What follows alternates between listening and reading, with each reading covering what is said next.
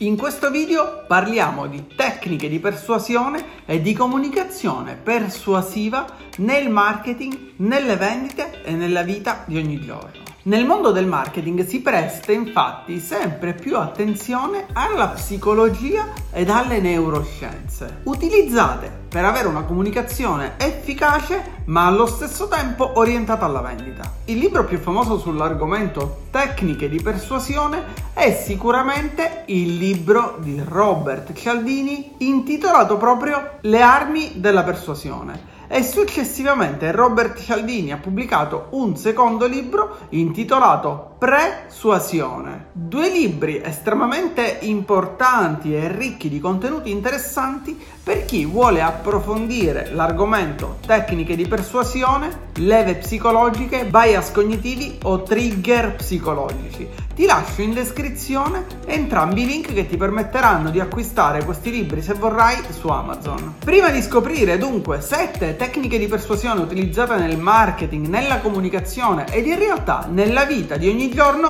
io ti invito come sempre a mettere un pollice in su, iscriverti al canale ed attivare la campanella per supportare la crescita di questo canale.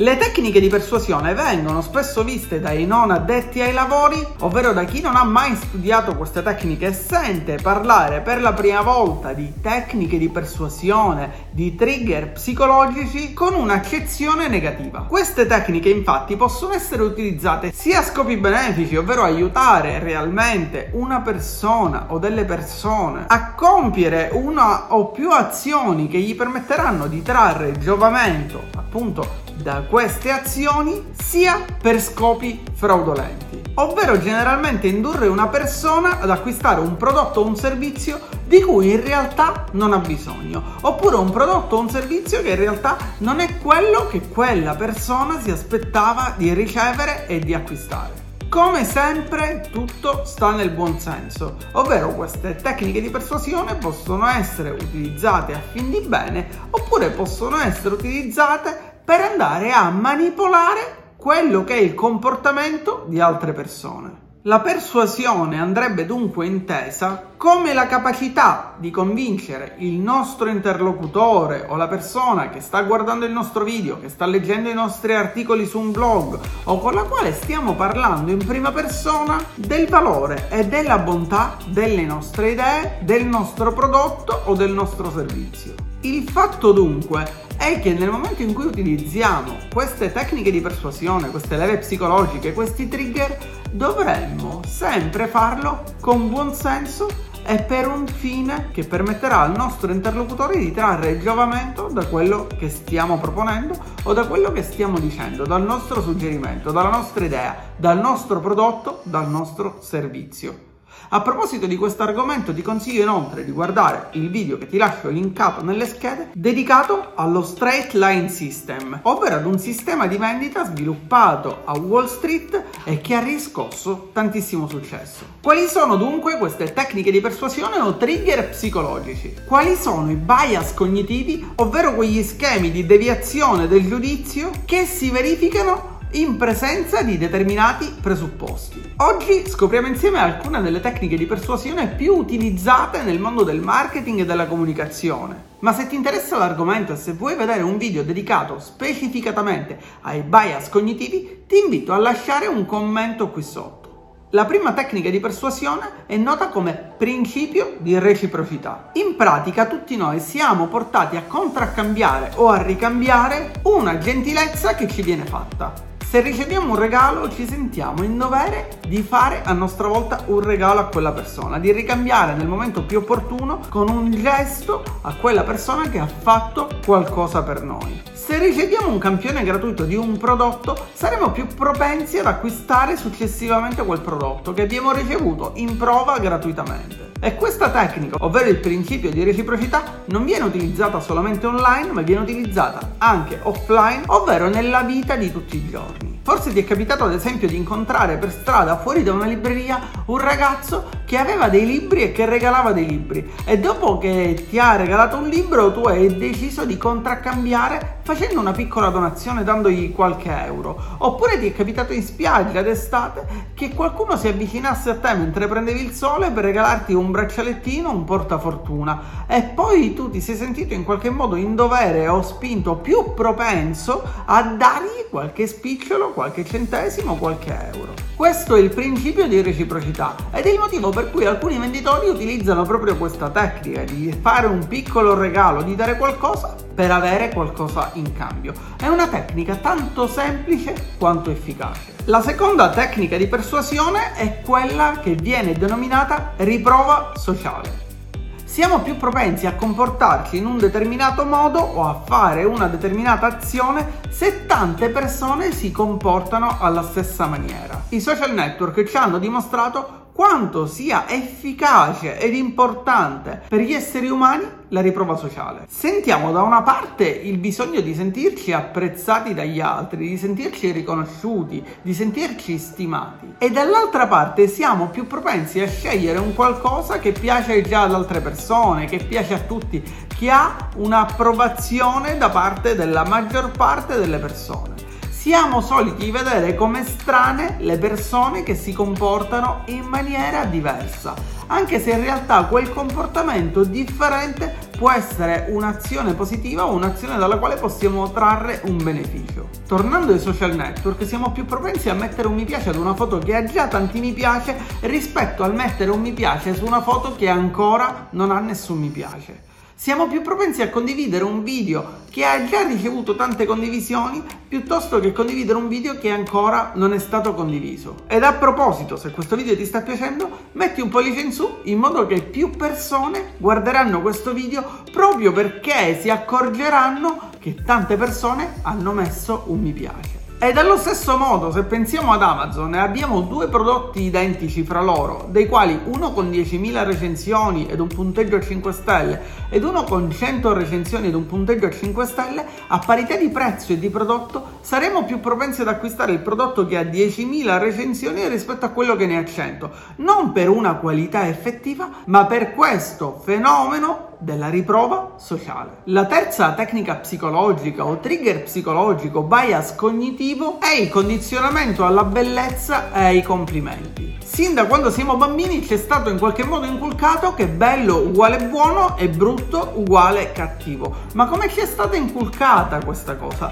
Basti pensare ai cartoni animati, dove i buoni erano sempre raffigurati come dei cartoni animati belli, mentre i cattivi erano sempre raffigurati come cartoni animati brutti, persone brutte, mostri. In psicologia questo è noto come effetto alone. Di fatto andiamo a prendere una singola caratteristica di una persona, di un cartone animato ed automaticamente la riportiamo su tutte le altre caratteristiche o meglio sulla idea che ci facciamo di quella persona. Se una persona si presenta a noi in maniera elegante, ben vestita, saremo sicuramente più propensi ad ascoltare quello che ci dirà rispetto ad una persona che si presenta più trascurata. Di fatto, con l'effetto alone, una singola caratteristica della persona o una singola caratteristica di un prodotto va ad influenzare quella che è la nostra percezione della persona, del prodotto o del servizio. Allo stesso tempo tendiamo ad essere più favorevoli, più propensi all'ascolto quando una persona ci fa dei complimenti rispetto a quando una persona ci critica, anche se quella critica ha un buon motivo di esistere, ha un buon motivo di essere espressa. E di questo ti parlerò anche nel video dedicato al libro che sto leggendo attualmente su Netflix e la cultura della reinvenzione. Il quarto principio, la quarta tecnica è il principio di autorevolezza. Il principio di autorevolezza dice che siamo naturalmente portati a prendere più in considerazione quelle che sono le opinioni, i giudizi, i consigli oppure le indicazioni date da una persona che riteniamo autorevole in un determinato settore rispetto chiaramente ai consigli, i suggerimenti, le indicazioni date da una persona che non sappiamo essere competente su un determinato argomento, su un determinato prodotto, su un determinato servizio o su una determinata tematica. Una persona che indossa un camice bianco e che ci parla di salute è sicuramente più credibile di una persona incontrata per strada. E se ci troviamo all'interno, ad esempio, di un ospedale e incontriamo due persone, delle quali una è un dottore che ha finito di lavorare e che si è tolto il camice, l'altra è un dottore che ha cominciato a lavorare e ha indosso il camice, le mettiamo a fianco ed entrambe ci danno delle informazioni. Se non sappiamo che l'altra persona che ha finito di lavorare e che si è tolta il camice è un dottore, dottore, tenderemo ad essere più propensi ad ascoltare e a dare una maggiore autorevolezza alle parole date dalla persona che ha indosso il camice rispetto alla persona che non ha indosso il camice. Allo stesso modo, se uno sportivo ci parla di un paio di scarpe di attrezzatura sportiva o viene mostrato mentre utilizza un determinato prodotto o un determinato servizio, saremo in qualche modo influenzati e portati a scegliere che quello è un buon prodotto rispetto ad altri prodotti che non vengono utilizzati da professionisti, da persone famose oppure da influencer. Un'altra tecnica di persuasione è il principio di scarsità e di urgenza. Questi vengono spesso utilizzati insieme per scatenare nell'utente, ovvero nella persona che sta guardando una pubblicità, un annuncio, oppure che sta leggendo un articolo su un blog o ancora che sta scrollando il suo newsfeed di Facebook, quello che si potrebbe definire un acquisto impulsivo urgente. Magari stiamo facendo qualcos'altro, ma all'improvviso veniamo interrotti da un annuncio pubblicitario che ci comunica che c'è un'offerta esclusiva valida per un periodo limitato di tempo e solo fino ad esaurimento scorte, oppure che ci sono pochi pezzi prezzi disponibili a quel prezzo speciale. Conosciamo tutti ad esempio una pubblicità che parla dei saldi che sono validi fino a domenica, ma in realtà non viene mai specificato qual è questa domenica. Eppure questa pubblicità va avanti da tantissimi anni e per andare avanti da tantissimi anni significa che sta portando dei risultati, che questa campagna pubblicitaria funziona e funziona proprio perché usa una delle leve psicologiche più utilizzate nel marketing